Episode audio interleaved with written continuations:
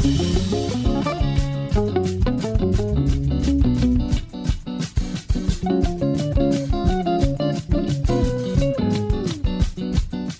the only way that we can get through this is by not being alone, but by being with each other. I'm Ellin Bessner, and this is what Jewish Canada sounds like for Monday, May 3rd, 2021. Welcome to the CJN Daily, brought to you by Metropia.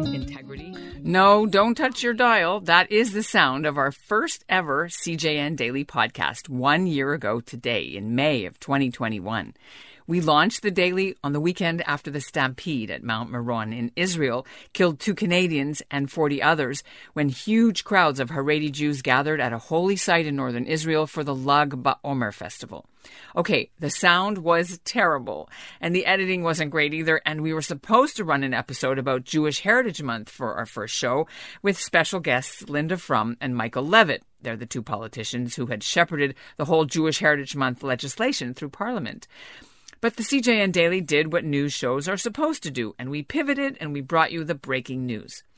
Well, today, Monday, is our 200th episode.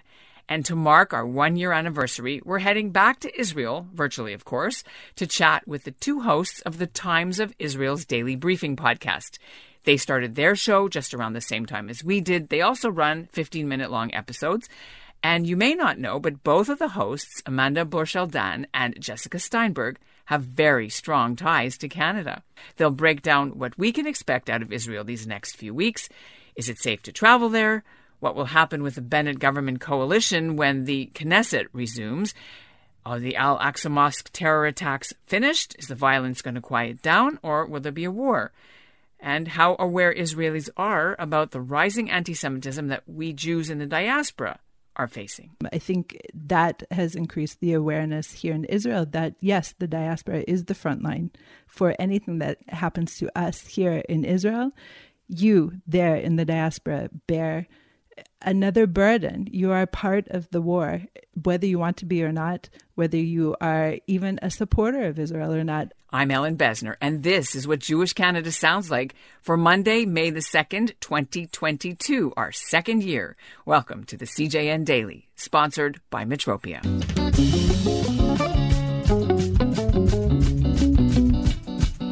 Before we get into our conversation with the Times of Israel, I want to thank you, our longtime listeners, who've been with us since the first week.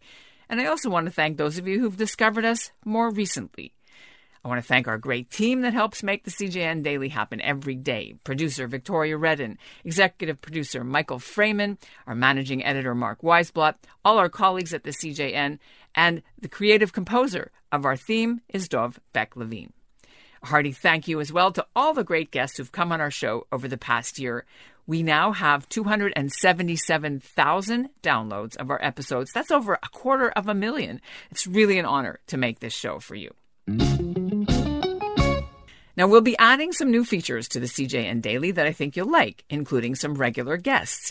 First up, later this week, we'll have a new column called the CJN Daily Deadbeat, where we'll give honorable mention and talk about interesting Jewish people in the community who've passed away. And later on in the season, we'll be bringing other regular guests on for their takes on current events of Jewish interest. So I'm actually looking for people who are good talkers and have interesting things to say. Let's make the CJN Daily more of a two way street with your voices in our new CJN Daily Lounge. I'll be sharing lots of more details about this in the coming days, so stay tuned. Up next, our deep dive into Israeli news. But first, here's an important message. From award winning journalist Marsha Lederman comes Kiss the Red Stairs, a compelling memoir of Holocaust survival, intergenerational trauma, divorce, and discovery that will guide readers through several lifetimes of monumental change. Marsha was five when a simple question led to a horrifying answer. She asked her mother why she didn't have any grandparents. Her mother told her the truth the Holocaust. Decades later, her parents dead and herself a mother to a young son, Marsha begins to wonder how much history has shaped her own life. Reeling in the wake of a divorce, she craves her parents' help. But in their absence, she is gripped by a need to understand the trauma they suffered and she begins her own journey into the past to tell her family stories of loss and resilience. Kiss the Red Stairs, available now wherever books are sold. And joining us now from Israel, from the Times of Israel Daily Briefing, are Amanda Borschel-Dan and Jessica Steinberg. It's so great to meet you. Welcome to the CJN Daily. Thank you so much for having us. Very, very happy to be here. Congratulations, ladies, lady podcasters in journalism talking about Jewish news. It's great to be in your company. I feel that, you know, very alone on this side of the ocean because I'm the only one doing this in uh, in North America, as far as I know, around the world, a daily Jewish news podcast about Canada. So it's good to have it's good to have a peeps around us. I want to start off by uh, asking if you can say why it was decided that the Times of Israel uh, had to have a daily podcast, a news podcast. So we actually began before COVID, and the the main impetus, I would say, more than just the need for it in the market, was our endless election cycle. And uh, David put his finger on it, and he said, "We can enlighten so many people about what's going on here. It's so confusing for us. Let us explaining, let us explain it to everyone else, and make it short and snappy and." Deliver into their pockets so we did that and who do you who do you know uh, listens? Have you figured out where and the demographics and the countries and and what political stripes? Well, I know most of the people who listen really hate my accent. Other than that, most of our reviews have been rather favorable, though we do get from both sides. It can be those who label us as ultra liberal or those who call us, uh, you know, nasty settlers or something like that. We get really comments from all sides, but I would say the, the leitmotif is everyone hates my accent and one of our colleagues who says a lot of sort ofs. These are the comments that we get. Um, but in terms of geographically, I would say that most of our listeners are from North America, but we also have from all over the world, including, of course, Israel. And age wise, um, would they be older or younger? Do you know how it skews? I don't. Jess, do you have any no, idea? I, I don't. What I was going to say is that we, I, you hear obviously from your listeners sometimes and what we do here is people, they love the fact, I'm sure you get this as well, that it's this 15 minutes of information. It gives you the top of the news. You listen to it in your car, you listen to it, you know, walking to work or whatever, or staying at home, washing the dishes, and you feel like you're updated on what is going on on that day. In terms of age, I mean, when I hear from our listeners, I really hear about it from a, a range of ages. Um, middle aged people, even some younger, uh, certainly older as well, although sometimes figuring out how to listen to podcasts can be complicated if you haven't done it before. But I, my older brother, I showed him how to do it and he got right on it. Eventually, he was able to figure out how to open the app on his phone. So once you have that, you're pretty, you're in pretty good shape. I have so many questions about how our experience covering Jewish stories uh, our different lived experiences versus what Israelis care about.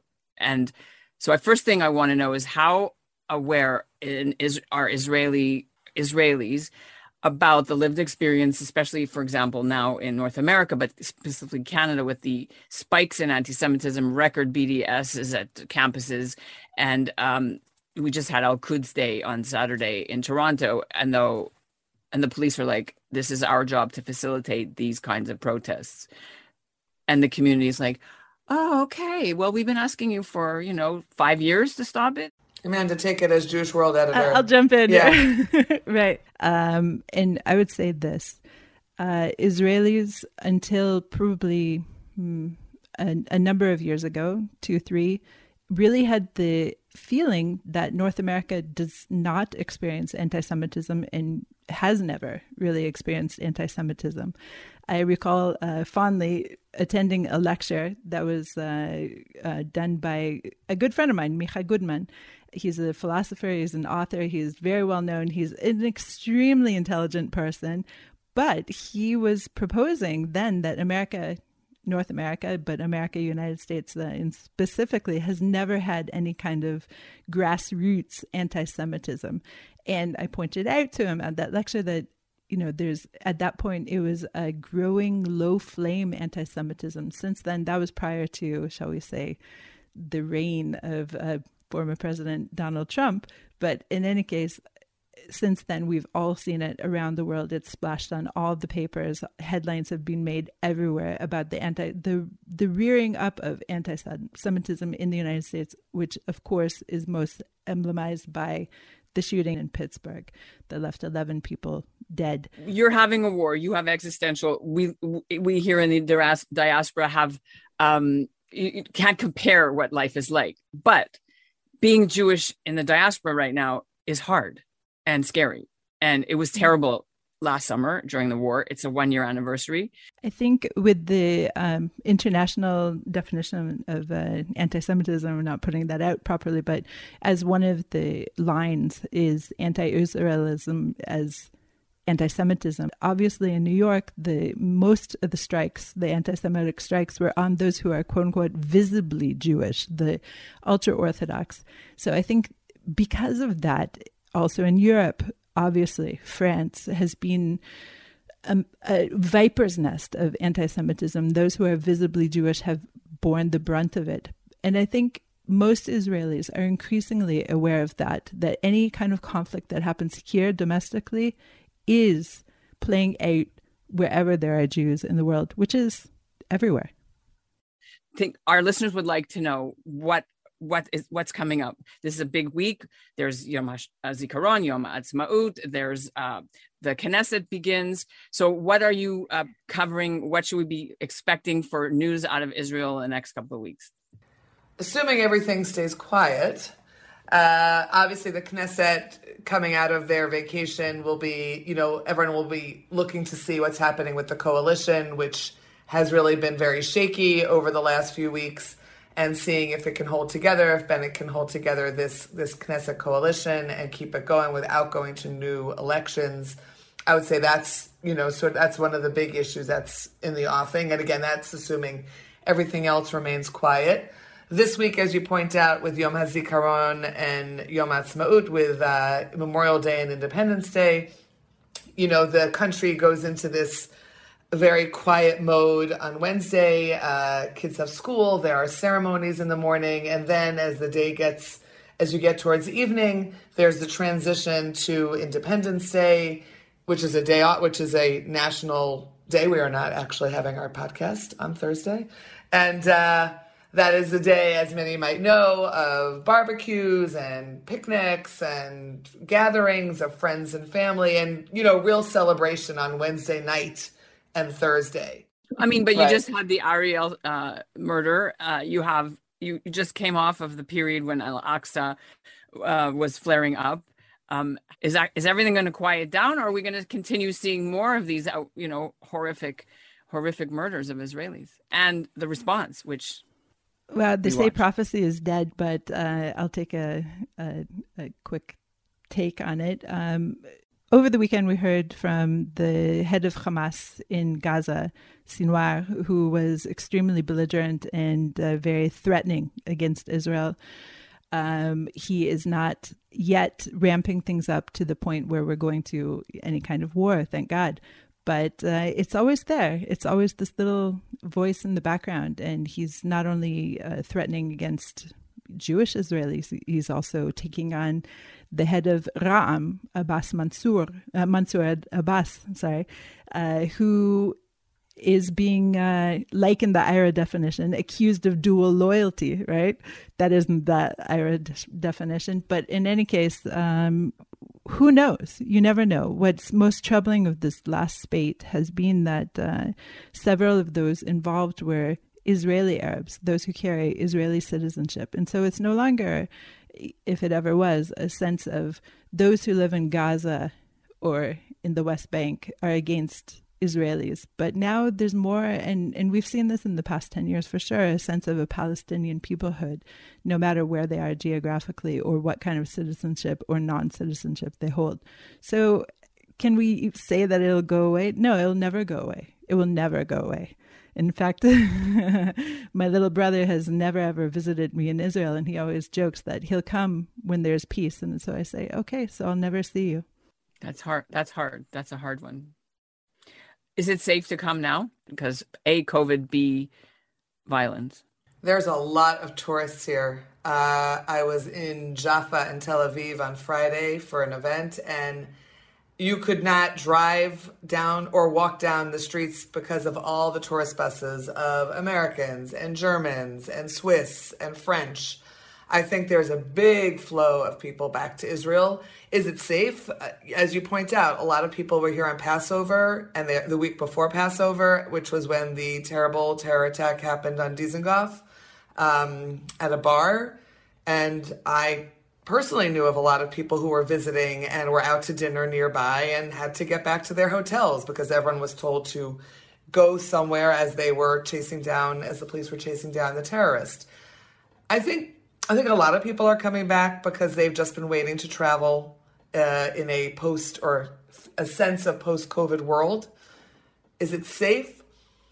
Is it safe anywhere? I don't, you know, as you were talking about anti Semitic attacks and horrible shootings and things that happen everywhere in our world, it's our world is not what it what it was, or maybe as Amanda said, I'm gonna get her wording wrong.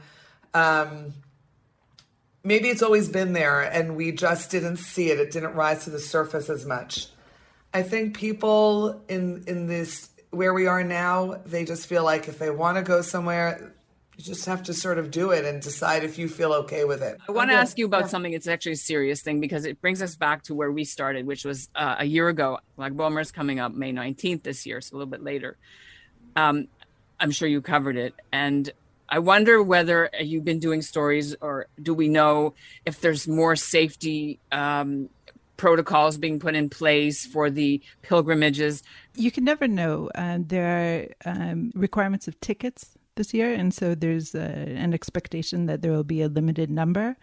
But uh, when it comes to religious holidays and freedom of expression, especially I would say in the ultra Orthodox community, there's a sense that uh, the actual state authorities have little or perhaps less authority than they should being from the state. So it's really, I would say, up to the rabbis of each community to hammer home the message that they don't want this to happen again. Uh, Jess, would you agree with that? Yeah, I, I, had the same thoughts. It's they are definitely doing what they can in terms of the authorities to limit and to you know, in terms of the space there at at Har to make sure that it's safe and that obviously there the ramps or any kind of structures that are built are safer, but it is very much the rabbinic authorities of each community who ultimately are the leaders of those communities and have the most influence in a sense over their followers and what will and who will go and and how many people will end up there. Um, but obviously no one wants that any kind of tragedy like that to happen again. So we'll see how many people show up this year. One of the big things that is happening, of course, besides the, the May 8th in the Knesset, um, and some of the scandals involved, you know, whether the bullets were being sent to the, the Bennett family and his housing expense scandals, which are sort of, those are on your radar as well, right? But then there's the Maccabiah Games in the summer, which is a huge diaspora travel into Israel. And um, are you guys going to be covering that? And um, then we'll we'll get into the Canadian angle in a second. We don't have a dedicated sports writer, but we do oh, have. We do. we do. We have we have a woman, a female journalist, who really dislikes yes. being a dedicated yes. sports yes. writer because she's not a sports person, but she no. joined us when we needed a sports person for the Olympics. So, yes. Yes. Yeah. But so and we definitely usually cover some aspects of the Maccabiah games. We don't necessarily have someone who's there at all times, so we'll be there in some in some sense for sure. Well, I mean, Israel's women hockey team, we covered that um, when they had their first championship a couple of weeks ago. Uh, the first ever Israel women's hockey team will be playing with the first ever women's hockey um, program against Canadian women hockey, U.S. women hockey in the Maccabiah games. So for for us, that's big. Uh, I don't know if if you guys have been covering the Israeli women's hockey team because it's led by a Canadian, and there's Canadians on it, and they're amazing. I feel like we might have had a story, Amanda, Any they were in Belgrade in Serbia, and um, Iran did not play because of it. It was it's a good story. It is a good story. You are. I'm we'll have to get Amy on that. You know, you need to have me come on once a month to talk about diaspora news. I'm telling you. One last thing. You know, you're both raised uh, originally from North America, but one of you has Canadian, uh, a little Canadians connections. Maybe you want to tell us what that is. So I grew up uh, in Port Moody, BC, and I lived there until I was 10, which is why I sound so strange to many people. Uh, but I'm not actually a Canadian citizen. I was born in the US, and my parents, uh, who are professional classical musicians, just moved around uh, so frequently until they settled in Indiana, which is where we moved after we left uh, Canada. And it was a heartbreaking decision to leave Canada. And my mother, who is a singer and was just really getting uh, her feet on the ground in Vancouver, uh, which is right near Port Moody, uh, was heartbroken. But my father, who was a pragmatist and an orchestral clarinetist, said, You know, you just can't eat scenery. And uh, so we moved, unfortunately, to the corn and soy fields of Indiana. And what, uh, you, so you went to like, I guess, the first couple of grades in school in Canada? Correct, through grade five. Uh-huh. And were you the, in Port Moody? There were, there's no Jews there. There are no Jews there. There are no Jews there that that I knew about. But that was not at all a part of my life until I was probably in uh, grade ten or so. What does that mean? Ah, well, how much time do you have? That's a little more complicated. It's, it's, yeah, it's a long story. Do you have yes, any yes. Um, ties? Do you still come back to Canada ever? Or, I mean, not during COVID, I suppose, but. No, and uh, to be honest, I haven't been back to North America since covering the funerals for the Pittsburgh uh, massacre. And uh, Jessica, are any Canadian ties, connections, interests? friends? Uh, I have a lot of friends in Toronto and uh, and Montreal actually, and I've visited. I've visited Montreal. I have not visited Toronto, but I have some really great connections. And my my husband used to go every year and uh, sing as a um, on the high holidays at different synagogues in the Toronto area. So he used to go every year. And yeah. what can we can we know his name? His name is Daniel Laufer. He hasn't been also since prior to, I mean, essentially probably the the September, the high holiday period right before COVID. So I guess 2019. I don't know if it's going to happen again post COVID because synagogues, as we all know, have in North America have changed a lot in the way that they operate. So, but I have I have good feelings towards Canada. Toronto is the best city, really the best city. It's my favorite city, I would say, in North America, hands down. It's clean. It's like a clean, cultured New York. It's it's just great. My brother lived there for many, many, many years. You know, there are a lot of famous Canadians who uh, live in Israel now. Uh, can you name some? Um, does uh, Michal Cotler count? Ah, yes, ah, that's a good one. Yeah. Uh-huh. And Irwin of course. And Irwin. Uh, and Irwin. Holocaust yes. Education and uh, Remembrance Czar. He doesn't like that word, czar. Uh, other famous Canadians in Israel. I am coming up completely blank. I'm sure there are. All right, many. I'm going to help you. On first name is Sylvan. He has bicycles. Oh, oh, okay. Oh, so oh, okay. So Sylvan mm-hmm. Adams just no. rescued. Yes, he rescued no. the last yes, Jewish Adams. family in yes. Afghanistan, and so many Israelis, so many, so many athletes and judges paid for that. Uh, Gil Troy. Yeah. Well, right, and he's married to Sylvan's sister, Linda. I think you get double points for that. Yeah, yeah. Shauna Goodman Sohn, she's one too. Shauna Goodman Sohn, ah, sure. Uh, a chef and uh, member of the philanthropy, Camp. of course. Camp, family. but, um, but uh, she's she's changing, uh, she's changing the face of summer camps in Israel. Uh, is there anything you wanted to say to your Canadian fans, or uh, ask anything, or sum up before we say goodbye? I had a dream about two months ago about Wayne, Wayne Gretzky, and I'm just wondering how many people out there also have these dreams. I mean, it obviously he was a superstar during my childhood, and he just popped up all of a sudden. I'm like, I am a 46 year old woman, but he's still pretty cute in my dreams, and I'm just wondering, is he, is he this uh, symbol still in Canada? Oh, that's such a great question. And you know why he popped up in your dreams? Because it's actually Wayne Gretzky in Canada is now on TV all the time because we now allow we the governments now in Ontario and other places allow single game betting, sports betting, which they didn't until April 1st. And so there's a zillion ads and the playoffs the, the stanley cup playoffs begin on monday so that's huge for the national hockey teams right and every five seconds there's another ad for bet99.net or I don't know. And I forget what Gretzky's is, MGM. So you see Gretzky in this, I think it's MGM. He goes, I think it's some Las Vegas venue, and they have these, you know, CGI graphics with ice lions coming out of sculptures and he walks through this sort of red sea and it, of, of not the red yeah like it literally splits and he walks through. So i don't know he's not jewish but it kind of looks like the israelites going through this fountain of water to bet and and you know it's wayne gretzky. Yeah. maybe that's why you, you saw an ad for it on your feed or something and that's why it's popped up into your mind. So yeah he's one of the main um pitchmen now in in in canada and north america for this I don't think I can counter that. So I think I'm just going to leave it with Wayne Gretzky because really, does anything else need to be said? And that's what Jewish Canada sounds like for this anniversary episode of the CJN Daily, sponsored by Metropia. Integrity, community, quality, and customer care. And thanks again to Metropia for renewing our sponsorship for another six months. Today's listener shout out goes to Phil Kretzmar of Ottawa. He's an activist working to bring awareness about the genocide of Uyghurs in China.